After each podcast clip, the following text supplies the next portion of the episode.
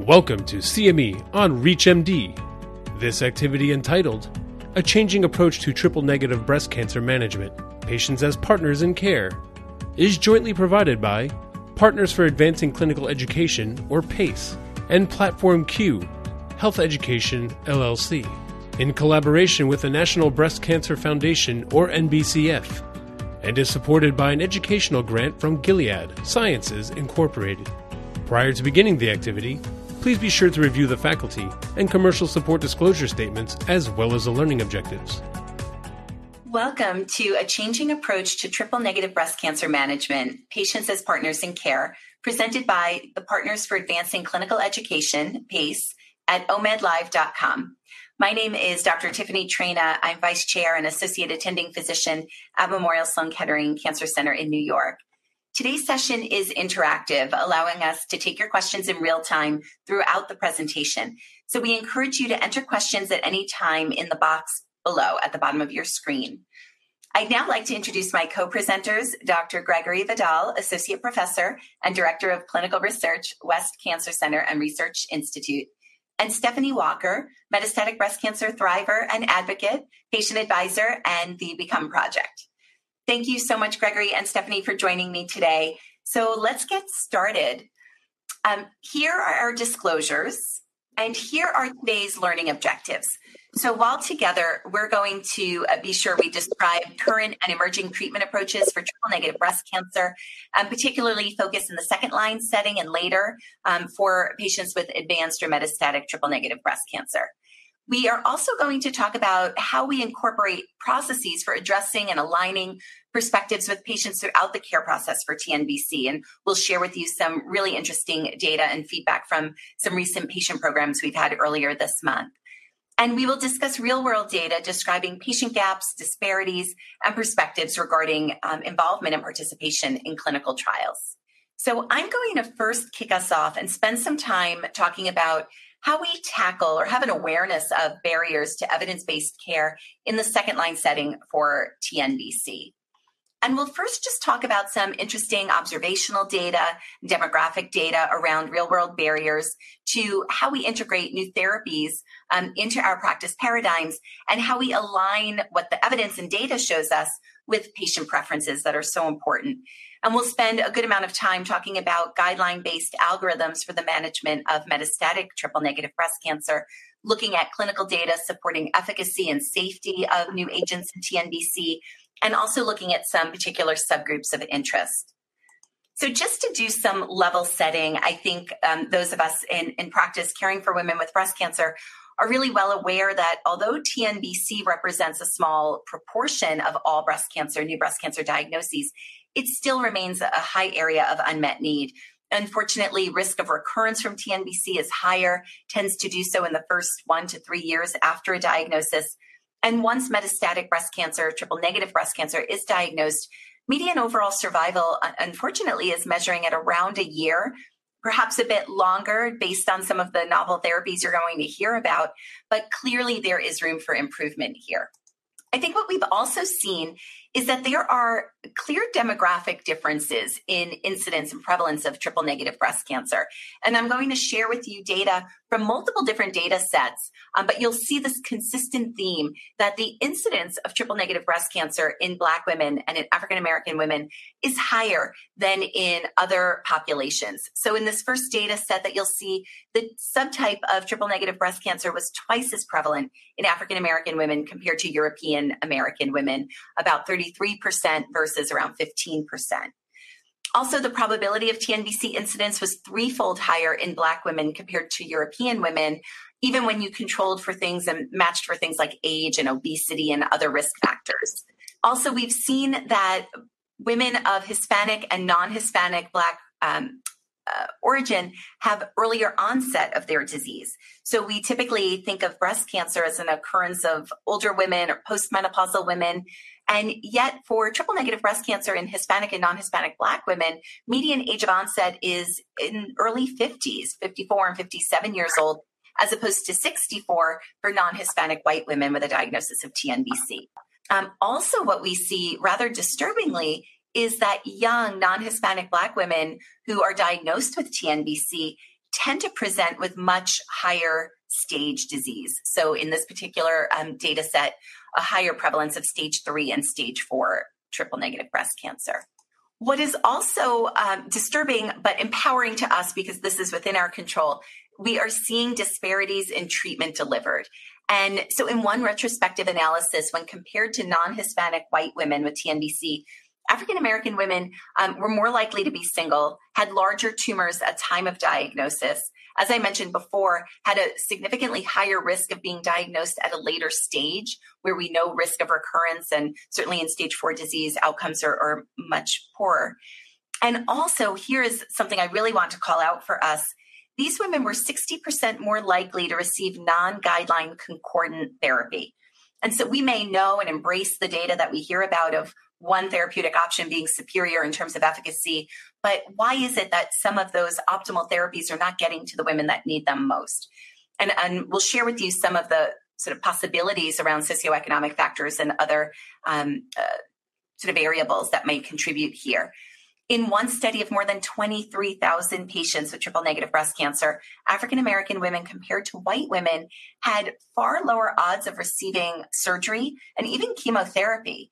And we would think that as a result, as one factor, breast cancer mortality was higher for these women. So this is a bit of a busy slide. You may have to lean in to see the details, but um, this tries to graphically represent the many socioeconomic factors that might contribute to some of the disparity that we're seeing in triple negative breast cancer outcomes some of which could be related to access to healthcare and whether that's driven by cultural or economic barriers um, or lack of access to technologies such as MRI screening or even lack of access to genetic testing so that women at risk recognize that they were at risk. Um, that's one sort of category of factors.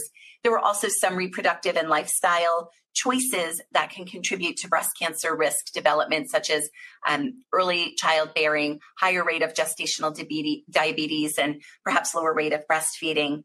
The environment in which our patients live and grow can introduce risk factors in and of themselves. So, whether that's related to carcinogens in the environment, stressors, um, areas of food deserts where access to healthy foods and fruits and vegetables may not be as, as simple or affordable. There's certainly socioeconomic factors related to poor or underinsured or lack of health insurance can be a factor. Income disparities, education, cultural barriers, all of these in um, conjunction with other comorbidities that women are facing, such as obesity, diabetes, cardiovascular risk, all comes together to suggest that women may be diagnosed at a more advanced age, have um, insufficient or inadequate therapy, and um, perhaps as a result, then poor survival and poor outcomes. So it's, I think, important to keep that in context as we talk about some of the guideline um, concordant care and optimal care that we would recommend based on the terrific evidence that we've seen from novel therapies. So this is an adaptation from NCCN how uh, how we tend to approach and think about an algorithm for caring for women with triple negative breast cancer. I will call out in the top right, you'll see that clinical trials are an option at any line, and that includes early stage disease, pre op setting, adjuvant therapy, um, and then obviously subsequently for advanced disease. Whether we're talking about first line therapy or later, as I said in our introduction, we certainly have room for improvement. And I think Dr. Vidal is going to share with us um, also some novel sort of trial approaches and new new therapies. I will spend a moment or two talking about that first line therapy um, because our decisions about what we recommend in the first line setting are very much biomarker driven. And you'll see these categories are broken down by PD-L1 status, positive or negative, and germline BRCA status, positive or wild type. Um, and this is so important because of evidence that we've seen, and I'll share with you that for women with PD-L1 positive triple negative breast cancer, outcomes are best in the first line setting when a checkpoint inhibitor such as pembrolizumab is added to chemotherapy. And that is really a preferred option here for patients with PD-L1 positive tumors, whether their germline BRCA status is um, altered or wild type. When we have patients that have PD-L1 negative tumors, and have a hereditary germline BRCA mutation, The algorithms here and guidelines would suggest that leading with a PARP inhibitor is a preferred treatment option here, um, or cytotoxic platinum based chemotherapy. Although there, as you may know, there is a nationwide shortage right now for platinum chemotherapy. Um, and so for those patients with germline BRCA mutations, I think access to PARP inhibitors is really um, compelling and important for this category. And then lastly, and, and unfortunately quite commonly, patients will often have PD-L1 negative tumors about 60% of the time. And most women with triple negative breast cancer will have germline BRCA wild type status. And there, um, in the absence of a clinical trial, our preferred first line option is standard of care chemotherapy, with those choices largely influenced by what these patients have seen in the early stage setting, what residual toxicity they may have as a result of that treatment, and what their comorbidities and personal priorities and preferences are. So let's talk a little bit about the, these first line data before we spend more time talking about second line setting. And the first trial I'll just highlight briefly is Keynote 355. This was the large randomized phase three study dedicated to patients with triple negative breast cancer treated in the first line with either chemotherapy or chemotherapy plus pembrolizumab. If you remember, patients, regardless of PD-L1 status, were um, accrued to this trial with a two to one randomization to the checkpoint inhibitor plus chemo versus chemo alone. And as we've seen, that has been published and updated now, for the subset of patients who had PD-L1 positive tumors defined as a CPS score of 10 or greater, there was a significant improvement in progression-free survival when pembrolizumab was added to chemotherapy. In this trial, backbone chemotherapy in the first line setting was either a taxane, such as paclitaxel or, or nab-paclitaxel, or the doublet of gemcitabine carboplatin. And that decision was left to uh, physicians and patients together to choose the chemotherapy backbone. We've also seen really impressive um, fav- uh, improvements here in overall survival, favoring the addition of the checkpoint inhibitor pembrolizumab to chemotherapy. And so this has been really embraced as our first line treatment of choice for patients with PD-L1 positive triple negative breast cancer.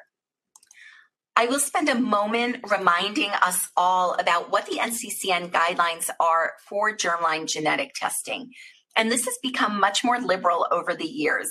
You know, certainly having just a diagnosis of triple negative breast cancer, regardless of stage, regardless of age, regardless of family history, this in and of itself is a reason to pursue germline genetic testing for our patients. Yes, there's a higher likelihood of finding a BRCA1 mutation, but this is critically important because it is an actionable biomarker.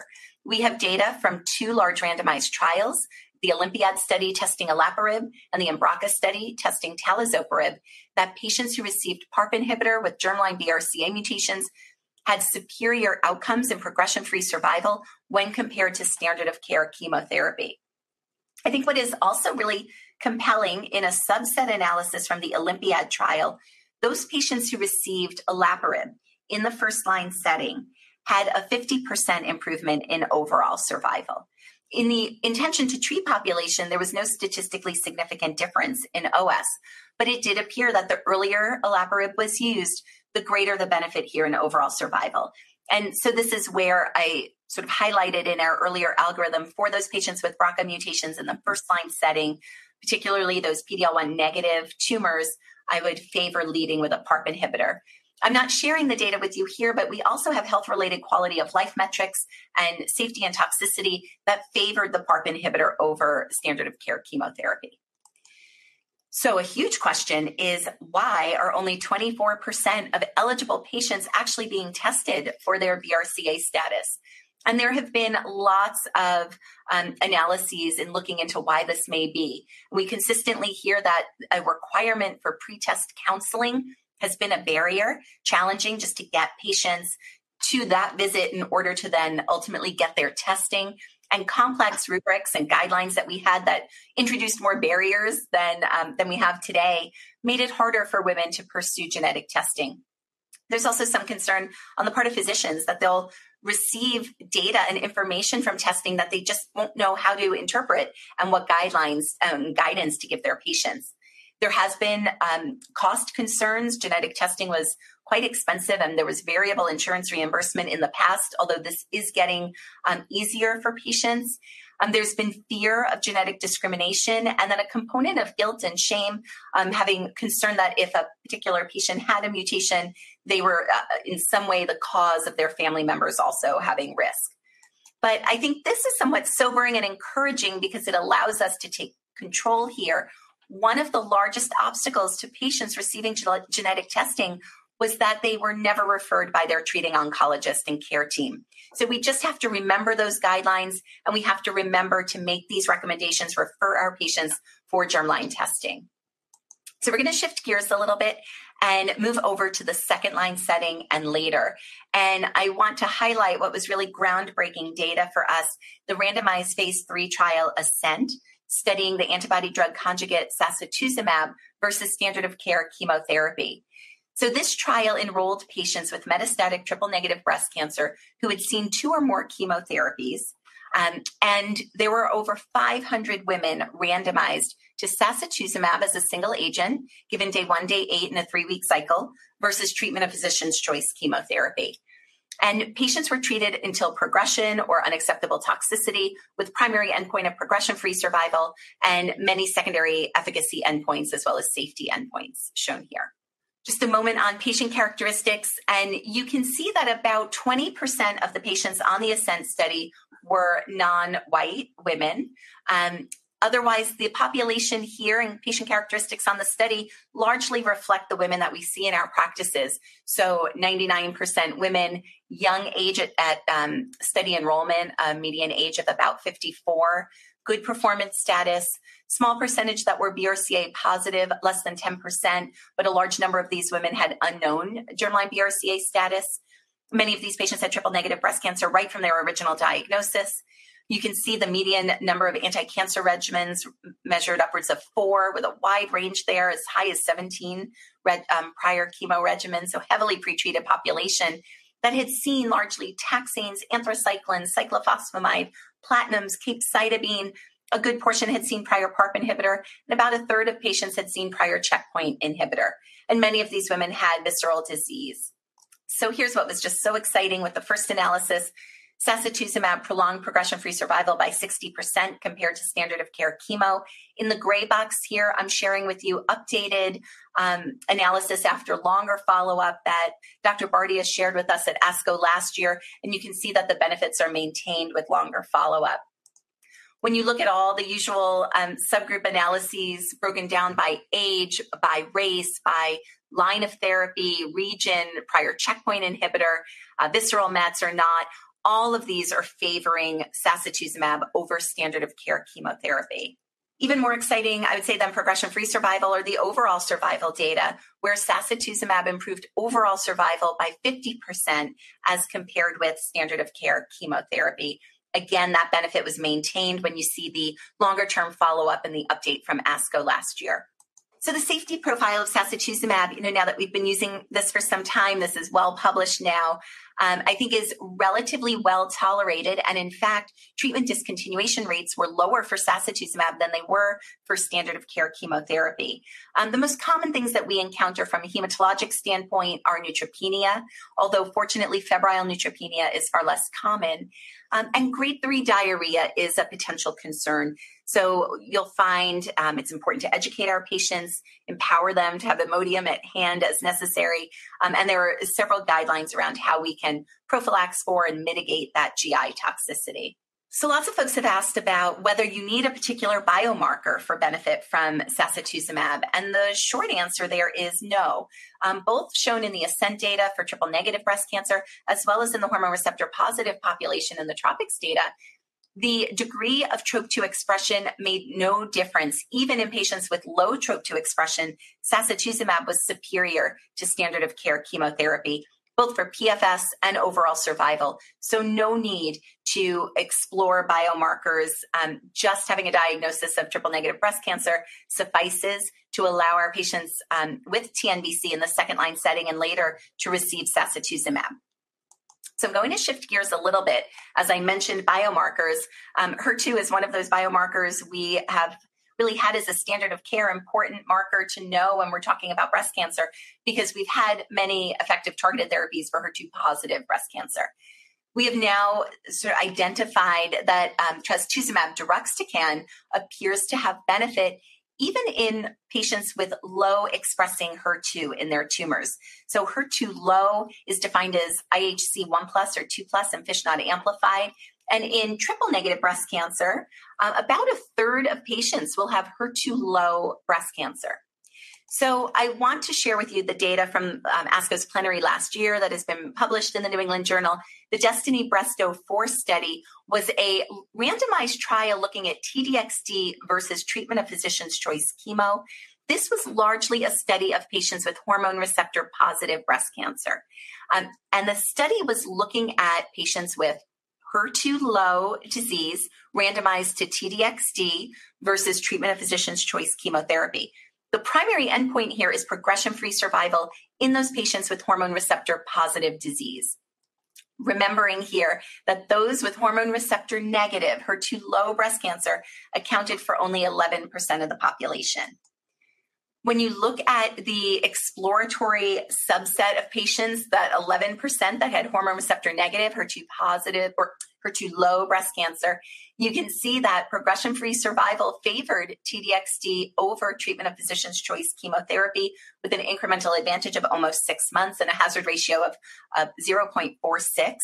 We also see an overall survival advantage favoring TDXD over standard of care chemotherapy here, a meaningful difference, almost 10 months. And again, a hazard ratio of 0.48, so about a 50% improvement. So, really exciting efficacy data for that exploratory subset, which amounted to about 60 patients with what would have been classified as triple negative breast cancer. When we look at the other efficacy endpoints, we've got response rates that favor TDXD over standard of care chemotherapy. And when we look at the adverse event profile, most commonly, um, patients are encountering upper GI toxicity, so nausea, some fatigue, um, a bit of neutropenia when we're looking at hematologic tox, um, and about a 30 to 40% risk of alopecia with um, TDXD. I will call out an adverse event of special interest is interstitial lung disease. Now, we've seen this from the HER2 positive trials and population.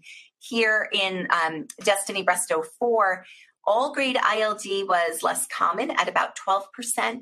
Thankfully, grade 5 ILD was less than 1%, so 0.8. And so this is looking improved compared to what we had seen in the later line setting and in the HER2 positive um, setting.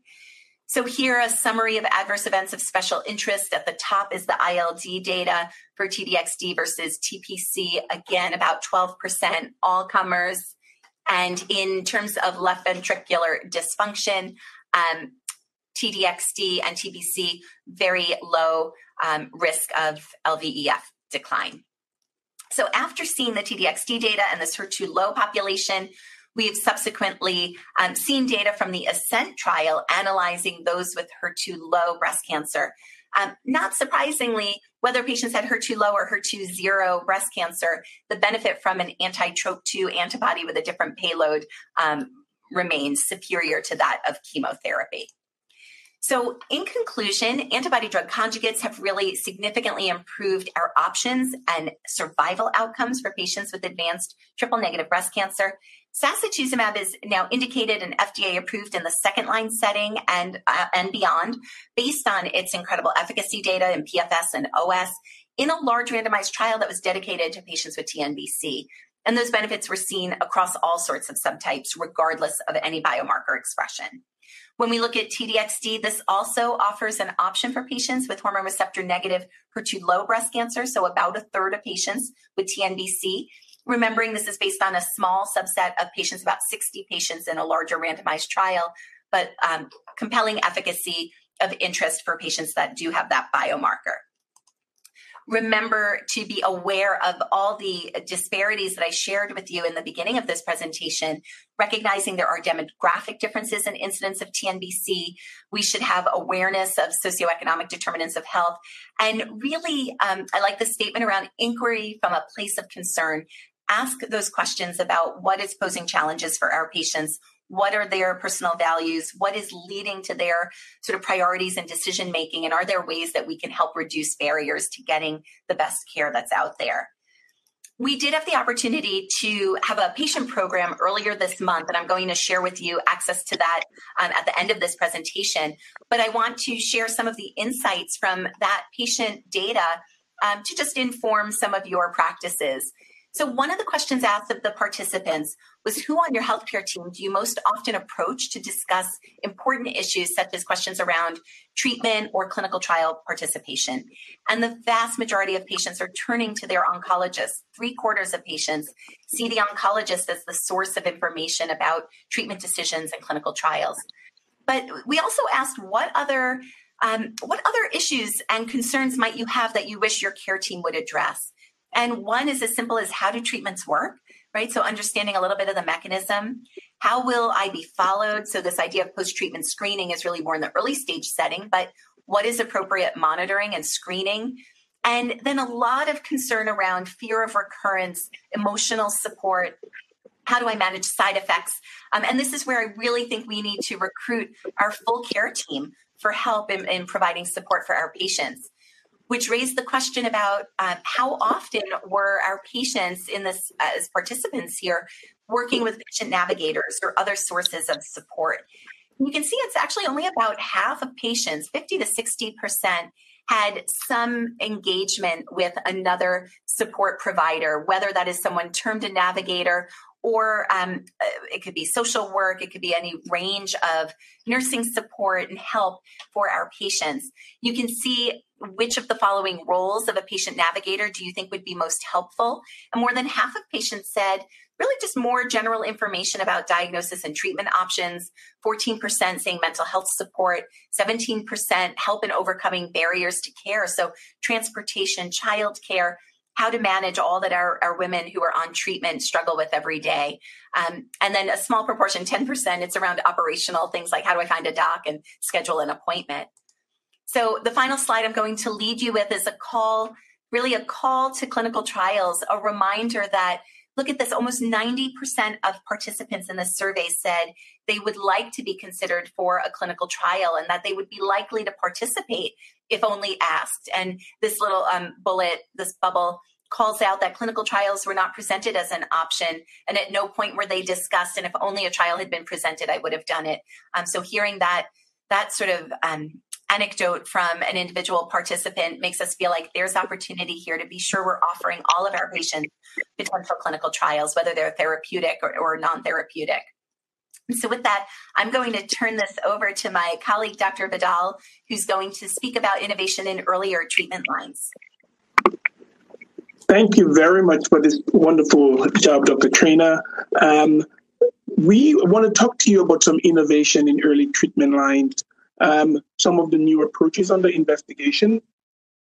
Again, so this table Dr. Traina went through and, and discussed in some detail. So I'm not going to go through it except to just point out that there are some sort of targeted approach for triple negative breast cancer, mainly in the PDL1 positive population and the BRCA mutant population, but also in the third line setting, MSI high, NTRK, RET, tumor mutational burden, those high tumor mutational burden also a biomarker um, treatment options for patients. So I want to put a plug to make sure that we're doing um, NGS testing in, in, in those patients. So we'll talk about combination therapy, adjuvant setting, and some new biomarkers.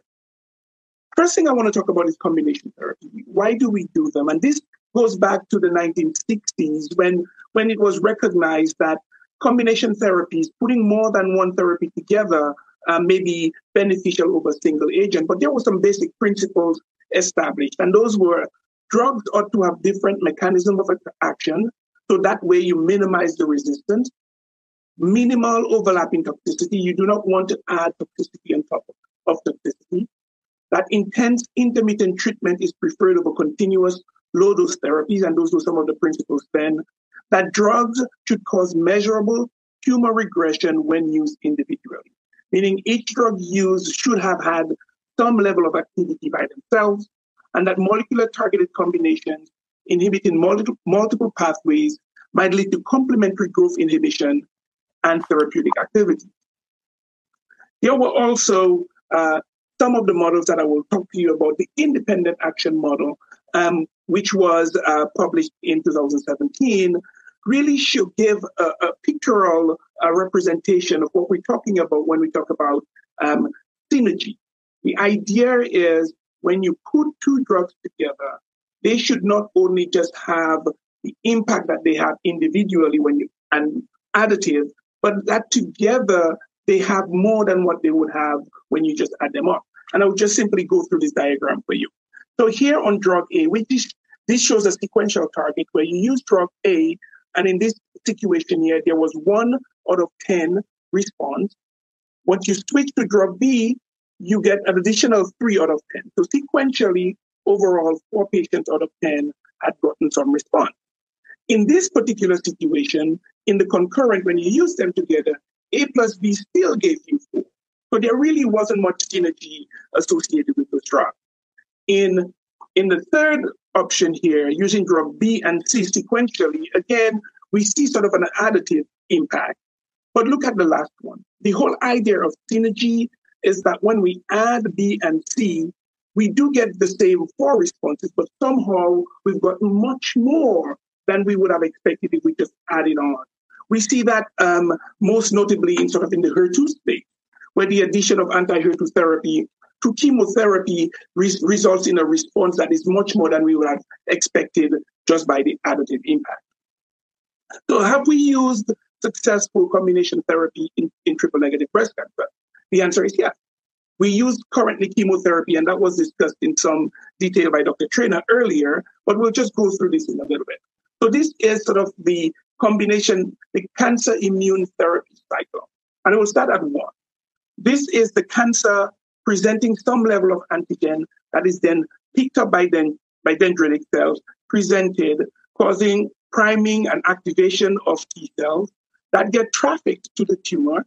It is taken up and recognized, um, the T cell recognizes the tumor, resulting in cell killing. Now, how is that? Where is the synergy?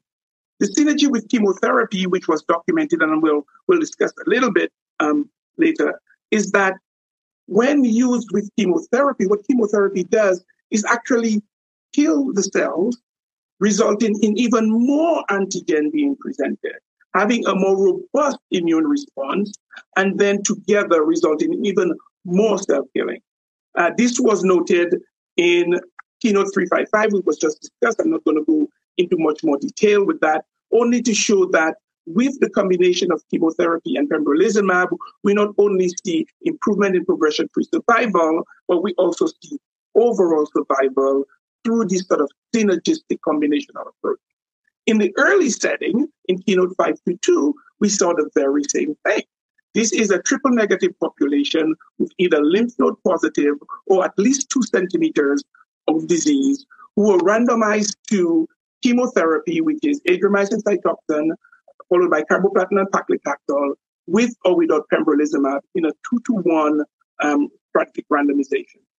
Patient would go on to surgery and then complete about a year of pembrolizumab. I think it was about nine cycles every three weeks versus standard of care, which was just observation.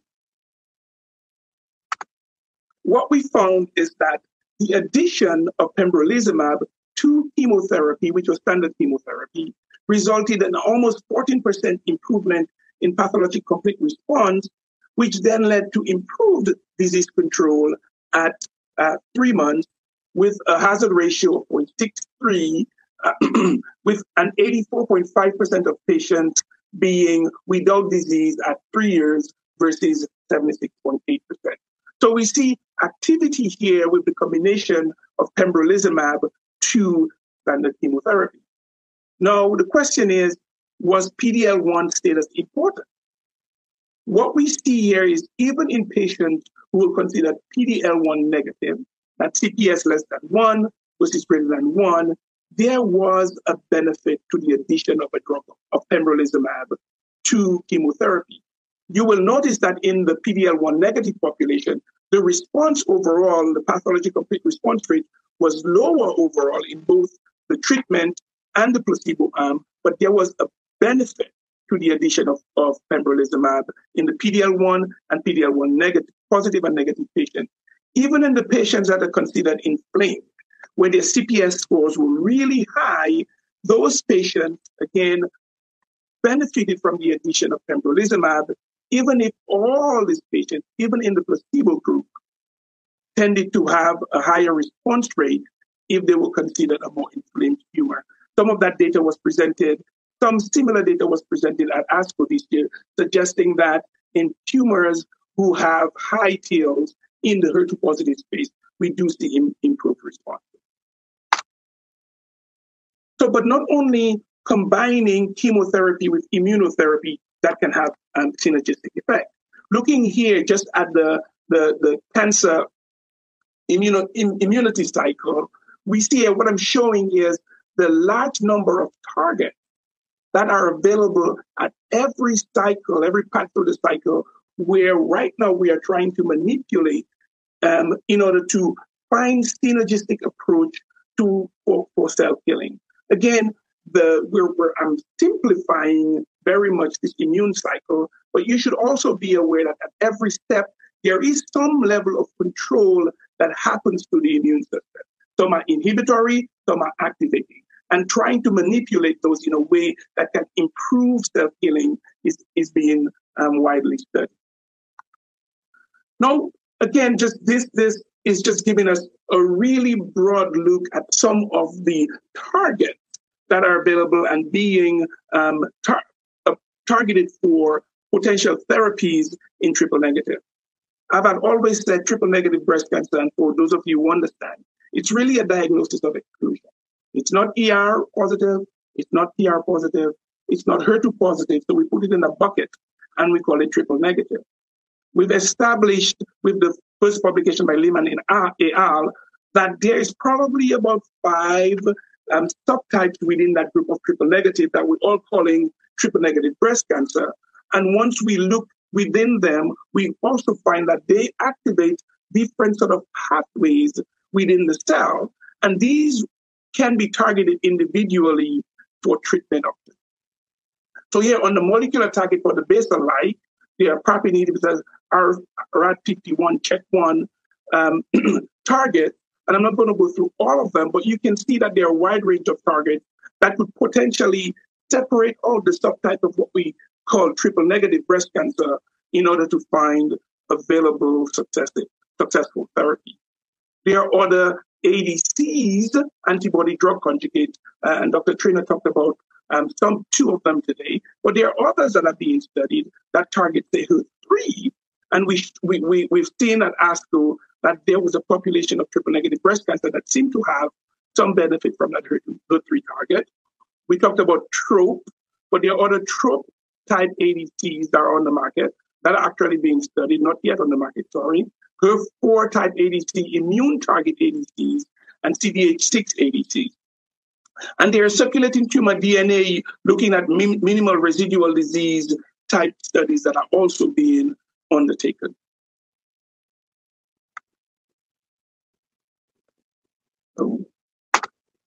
So, what combination trials of interest uh, that are um, on, ongoing?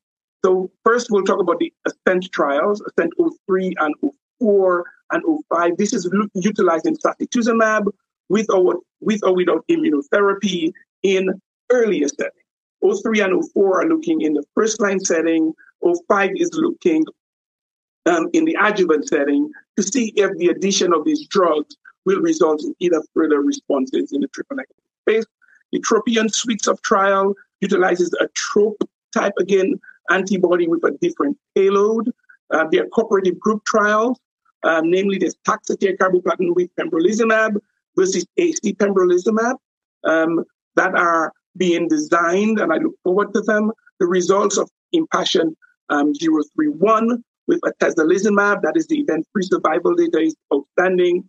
We saw at ESMO um, last year immunotherapy with ipilimumab and nivolumab in the triple negative space showed some saw some early results in the high, really highly inflamed tumors. Are PARP inhibitors being investigated uh, with immunotherapy in the early line setting. Can we exclude chemotherapy uh, in that population of patients? And there are other targets like LAG3, TIGIT antibodies, and other new ADCs being developed. When we look and look at this map for clinical trials being conducted around the world, we see it. There's a large amount of trials that are being conducted, and this map was gotten from clinicaltrial.gov. But I will point to you that in the, the geographies where there are patients who are most likely to have triple negative, Dr. Traina talked about the, the, the, the fact that triple negative breast cancer shows up in higher numbers in minority population. Look at Africa, only eight trials compared to the European um, or even Asian-based trials. So that's a population that's not studied uh, in, in large enough numbers. We also know that patients of color really don't participate in trials. And, and Dr. Traina talked about some of the reasoning for that. Approximately only 5% of our trials include uh, patients of color. And that needs to get better because that's the way we're going to understand how drugs impact these patients and even tolerability. What we did at West, recognizing that this is an issue, we at West have been very fortunate to be able to located in an area where there's a high population of patients of color. So we have a high um, triple negative population, but also we have had very good success in recruiting patients of color. Uh, in 2021, approximately 30% of our patients that we put on trial um, were of color.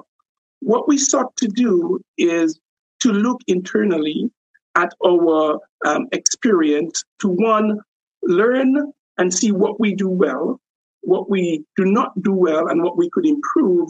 And this is just, I'm just going to show you some um, some early results from this experience where we went in and had conversations with, with stakeholders within um, West Cancer Center to try to understand what is it, what the Black or minority patient experience in clinical trial was here at West.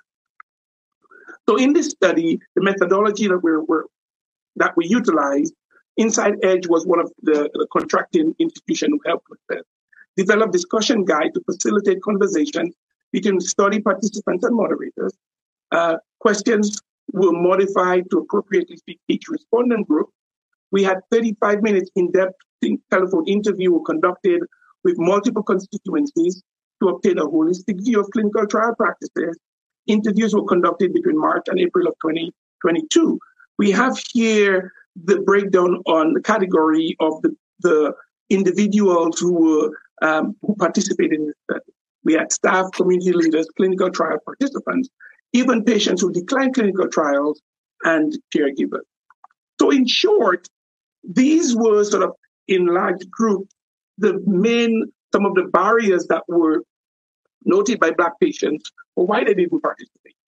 Um, cost and financial burden uh, was the first concern of many patients after cancer diagnosis you have to understand that being diagnosed with cancer is cost prohibitive for a lot of patients, but also patients on trial. In order for you to get on a trial, you need to have had insurance because a significant cost of this trial is standard of care. Uh, we at West have made uh, uh made some inroads in here in that we try not to limit any patient from getting in, and we'll talk a little bit about that. But financial burden was one of the first concerns. Transportation, other personal challenges like transportation, time of work, caring for family members were another concern. Lack of education about what a cancer is, what a clinical trial is. Um, and then distrust uh, based on historical um, events that have happened within that community. And then the spirituality. The fact that a lot of patients say, I'm just leaving it up to God to, and putting it in his hands uh, was also a very important um, point here that we, we found. So some of the highlights of what uh, the the respondents thought that West Clinic did well. Uh, one was uh, clinical trial awareness. We try to and establish that every patient who comes to the West understands that clinical trial is going is a very important part of the treatment. Uh, and we try to um, approach every patient uh, with at least some idea of clinical trial if there are a candidate. Not every physician does it as well, but as a whole institution, we try to make that aware. And, and this is one of the factors that um, Dr. Traina spoke about earlier financial support. Uh, we've made a decision as an institution that if you are a candidate for a study, you having not having insurance was not going to be the reason you didn't participate. So we we have made the decision to eat a lot of the standard of care costs, and when we can get assistance, we get assistance for the patients.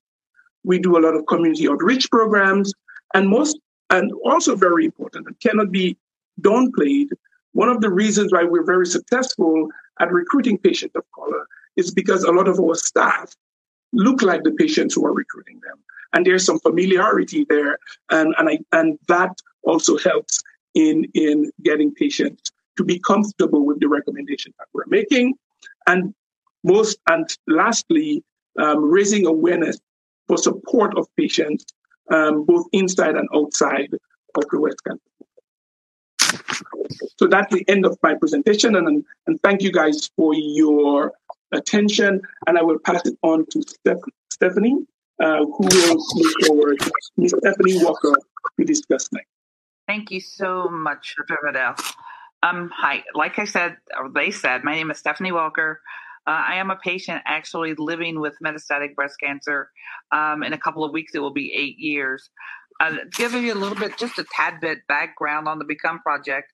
It is a patient led um, initiative that was started by another patient, Marina Kaplan, who done a study to um, kind of survey the engagement of patients um, with clinical regarding clinical trials and patient-centered outcomes.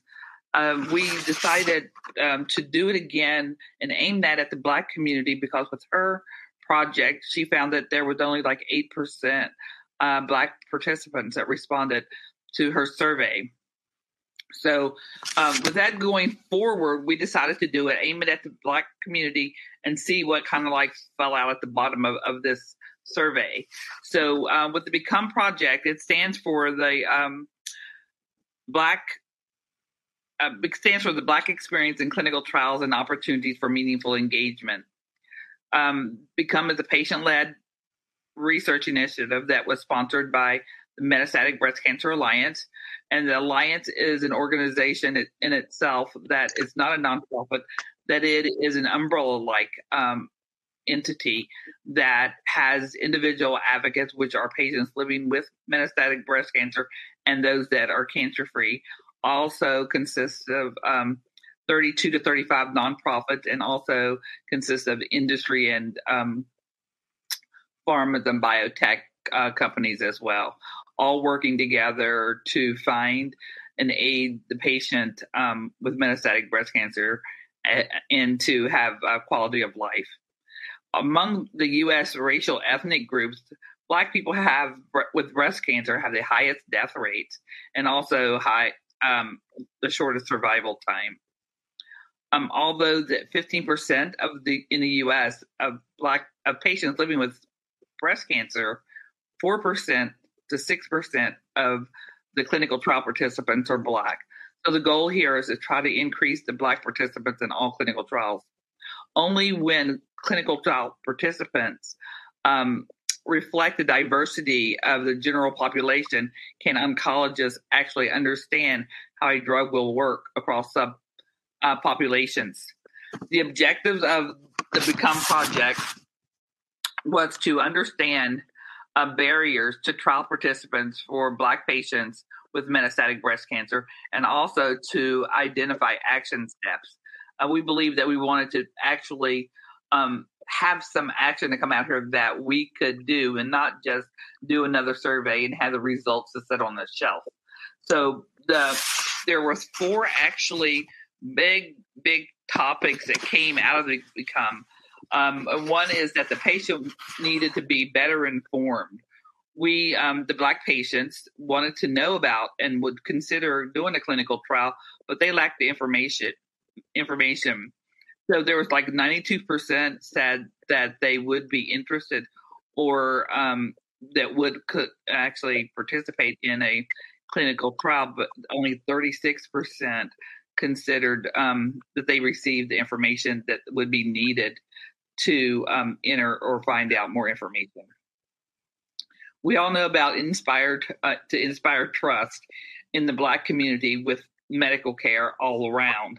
Um, so, with Black patients, we are more likely than non Black patients to want to learn about clinical trials from someone with shared experiences. And that shared experience could be someone living with metastatic breast cancer, somebody that looks like me, um, somebody that has actually been in a clinical trial or has breast cancer. To ensure access, um, we, uh, as Black patients, considered the following the um, consider the following to be important barriers to the clinical trials, and that's logistics. Obviously, getting to from uh, clinical trials, um, finding the trials was a big problem. That was a surprise for me um, because we can't locate them. We don't know the avenues to uh, go. We don't have a nurse navigator to help us with uh, finding the clinical trials, and they're not easily found either. Um, you know, I think it was Dr. Vidal mentioned um, healthcare.gov. No, um, clinicaltrials.gov, and is not a very easy um, site to navigate. It's really hard to navigate, and I, even as a nurse, have trouble navigating that. So, um, it's not an easy place to go find clinical trials, and also the expenses. Um, you know, if you're having to work uh, during your treatment or having metastatic breast cancer, you can't take off work for clinical trial. Um, and if you don't work, you don't have money to pay your bills. If you don't have to pay your bills, you know, that even decreases you in that socioeconomic group of, of people. So um, expenses um, was a big um, component as well. Also, not addressing our concerns we feel like that communication clearly about the issues that worry Black patients and the reasons that motivate their willingness to participate in clinical trials. Like um, to our common worries, like addressing side effects questions that we may have that are not um, answered or we don't talk about, um, effectiveness of the clinical trial on us as patients or as Black patients. Com- um, we also are want to know that if this is going to help other patients that look like us as well. So those, you know, open communication, I believe, with um, the healthcare team, um, whether it's the nurse navigator or the nurse advanced nurse practitioner or the um, physician himself, open communication is needed, you know, throughout the whole process and we find that it's not given to us um, with communication. It is like um, there's a barrier, right, when you have that um, oncologist to walk into your room to talk to you about a clinical trial. It's not mentioned, you know, because you know you also have those implicit, explicit um, organizational biases that come along with um, you know the communication part and you know as a black woman um, having I have experienced that when a doctor comes in to talk to me, um, it's like they already have those things made up in their mind. You know, like one, I'm a black woman. Two, that I'm not, you know, I'll not complete a clinical trial. So why even bother to talk about it?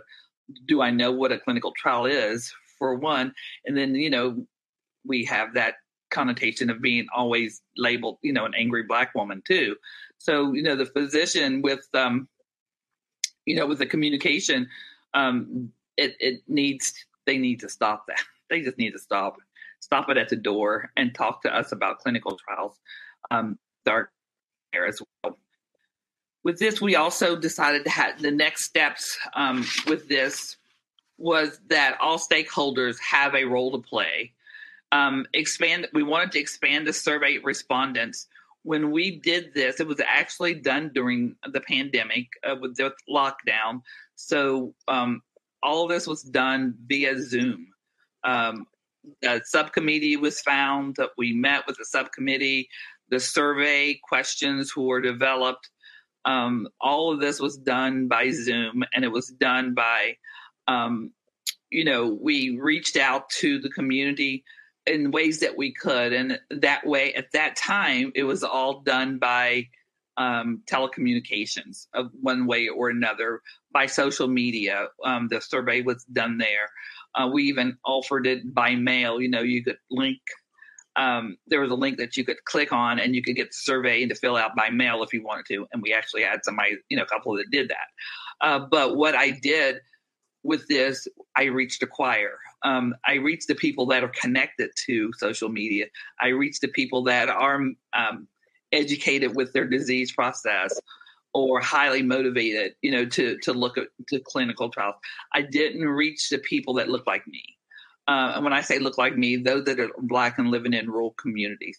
So we kind of like wanted to find out, branch out a little bit more now that it's a little bit more open to see how um, other people in rural communities um, responded to the same questions. So we also wanted to share our results and develop strategies. Members of the Become Initiative uh, we met with other groups um, that looked like that that would that had a reach into the community, uh, the Black community, and we um, kind of like those that focus on Black men and women with breast cancer, and to share the results and identify strategies to move forward. With that um, point, we did do something about this last year. We came up with a um, another project called Black Women Speak, um, and it was um, done the day before San Antonio Breast Cancer Symposium last year. And it was a packed house, and it was aimed at that was just solely for healthcare providers to have um, to understand how to have the communication with the patient and that was a big success. We also are here to increase patient enrollment in clinical trials and have activities that include um, uh, included to do that are patient education, training the healthcare providers on effective patient communications, and then helping patients across clinical trials. So um, that is essentially what the Become project was, and um, I am uh, going to give it back to Dr. Um, Vidal and Dr. Traina for any questions. Thank you so much, Stephanie. That was just amazing. And Dr. Vidal. So I know we're at the top of the hour, but I do want to just address there was a question that came in that asked about timing of biomarkers because we've talked about a bunch of different markers that are critical for uh, you know optimizing treatment plans and so one of our participants asked when do we do this testing um, and i'd be happy to hear greg what you think i I would suggest that at any diagnosis of triple negative breast cancer, early stage or late, we should be doing germline testing and offering that to our patients. That is impactful for their own care and it has an impact on their families as well. So I would say that is at any stage at diagnosis. Um, I know you had mentioned uh, a bit about tumor sequencing in the setting of metastatic disease. And do you have a preference of when you do that? Um, yes. So it's been our policy at our institution, especially for triple negative, to have um, broad molecular panel testing at first metastatic diagnosis. We're doing the biopsy anyway. We have tissue available. Send it out because it can impact um, your your choice of therapy, be it PDL1 or even BRCA PARP inhibitor, and or be a candidate for for a clinical trial. So we do it at first um, diagnosis. Outstanding. I would agree that's our practice as well. And I think explaining the reason why we're doing this really helps um, sort of dispel some of the mythology around the genetics and what it's being used for. So, yeah, super important. Well, I do want to thank you, Dr. Vidal, Stephanie. Thanks to our audience that hung in with us through this hour for such great questions. I wish we could have gotten to more of them. Um, I'd also like to thank Gilead Sciences for their support of our educational activity this evening. Um, and just a reminder that a companion patient session that was entitled Navigating Treatment and Support for Triple Negative Breast Cancer is available on demand at cancercoachlive.com and medlive.com. So please do remember to complete the post test at the end of the session to receive your CME credits. Please visit omedlive.com to view today's session, along with many other sessions that are available on demand. Um, again, my name is Dr. Tiffany Traina, and I thank you all so much for joining us. Have a wonderful evening. You have been listening to CME on ReachMD. This activity is jointly provided by Partners for Advancing Clinical Education, or PACE and Platform Q Healthcare Education, LLC, in collaboration with the National Breast Cancer Foundation, or NBCF. It is supported by an educational grant from Gilead Sciences Incorporated.